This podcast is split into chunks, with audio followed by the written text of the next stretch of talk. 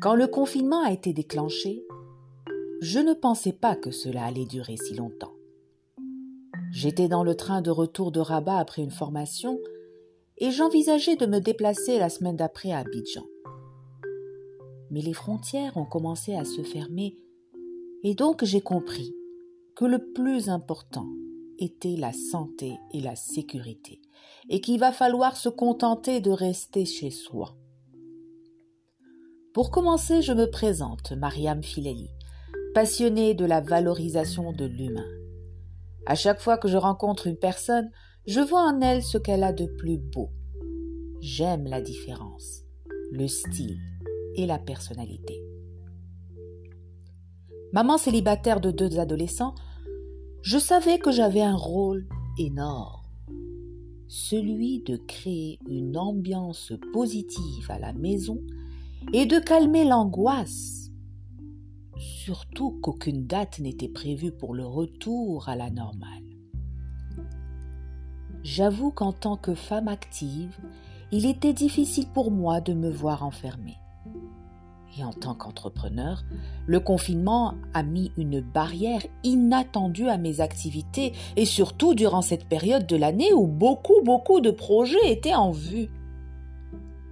Mais j'ai décidé de prendre les choses calmement, de considérer cette période comme une pause et de profiter du repos. Et de plus, cela touchait le monde entier. J'ai appris à méditer tous les matins et même le soir pour m'évader dans mon propre monde. Je me sentais de jour en jour plus zen, plus calme. Et puis j'ai senti que j'arrivais à contrôler mes envies de sucre par exemple, à transformer mon énergie négative en positive, à mieux maîtriser la situation. Entre nous, j'ai même arrêté de boire le café. Je vous avoue qu'il y avait des moments où mes nerfs éclataient. Je cherchais la perfection, la maison impeccable par exemple. Chose qui était difficile à entretenir avec 2 adolescents à la maison 24 heures sur 24. Puis, j'ai décidé de baisser les bras petit à petit. Et cela me faisait du bien. Le plus important était d'abord de bien passer cette situation inattendue et surtout de garder le moral positif. J'ai décidé de rééquilibrer mon régime alimentaire. J'ai enlevé le pain, les pâtes et le sucre de mes repas. J'ai commencé à cuisiner de manière plus saine et je sentais que de jour en jour, je me sentais bien. Et en même temps, je passais du bon temps dans la cuisine. Le confinement m'a permis aussi d'ordonner les papiers de mon entreprise, de revoir mes objectifs, de travailler mes programmes et de me transformer à la digitalisation. Cette dernière n'a pas été si évidente. Je me suis alors lancée dans la formation gratuite. Et ceci est incroyable. J'ai appris énormément de choses que j'ignorais.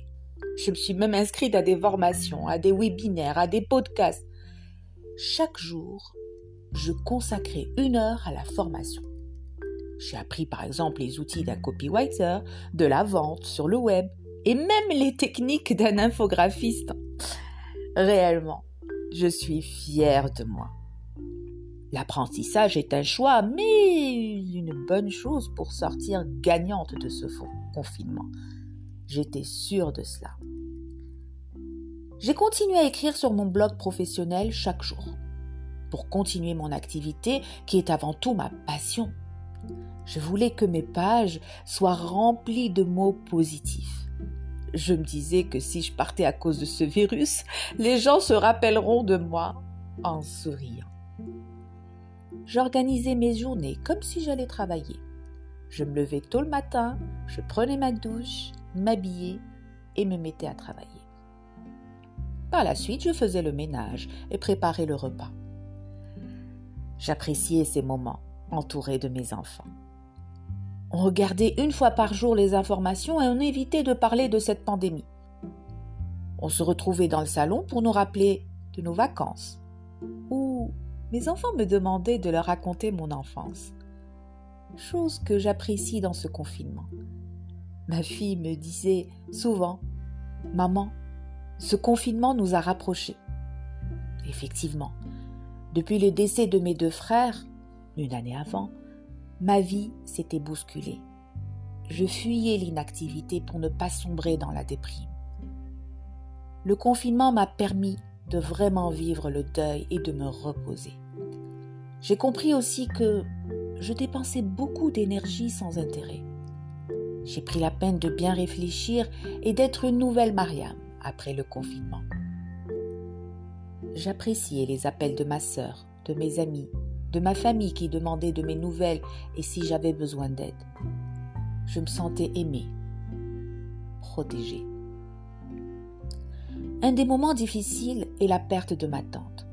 Le fait de ne pas pouvoir enlacer et partager ces moments douloureux avec la famille m'a manqué. Le contact et la chaleur humaine sont irremplaçables. À un certain moment, je sentais que mon corps me lâchait. En tant que sportive, l'activité de la course à pied me manquait. Alors j'ai eu l'idée de monter et descendre les escaliers de mon immeuble. Entre nous, j'ai découvert qu'il y avait 10 étages et ça me faisait du bien. J'ai instauré cette routine pour être en forme. Mes sorties se faisaient très rares, sauf pour aller à la banque ou pour faire les courses. Je me protégeais toujours avec un masque. Les rues étaient vides et remplies de monde mendiant qui réclamait à manger. Tant j'étais triste. Je ne rencontrais personne, ou plutôt, je ne reconnaissais personne. Nous étions déguisés et méconnaissables. On nous annonce que probablement le confinement continuera encore pour 15 jours. Les jours commencent à devenir très longs. Les ressources financières sont épuisées et nous devons continuer à vivre. Je pense souvent à ma famille, à mes amis. J'explique à mes enfants que ce confinement rentrera dans notre histoire et que nous en sortirons la tête haute, comme les héros. La vie est courte, certes, mais je me rends compte qu'il faut apprendre à vivre avec ce virus. Le risque est là, face à nous. Et on ne peut pas empêcher sa propagation. Il va falloir être vigilant en adoptant des mesures d'hygiène strictes. Mais la vie continue et elle est trop belle pour rester enfermée. Le succès est entre vos mains. Réagissez. Je vous remercie pour votre écoute et vous donne rendez-vous au prochain podcast pour vous parler d'un outil qui m'a aidé à m'affirmer.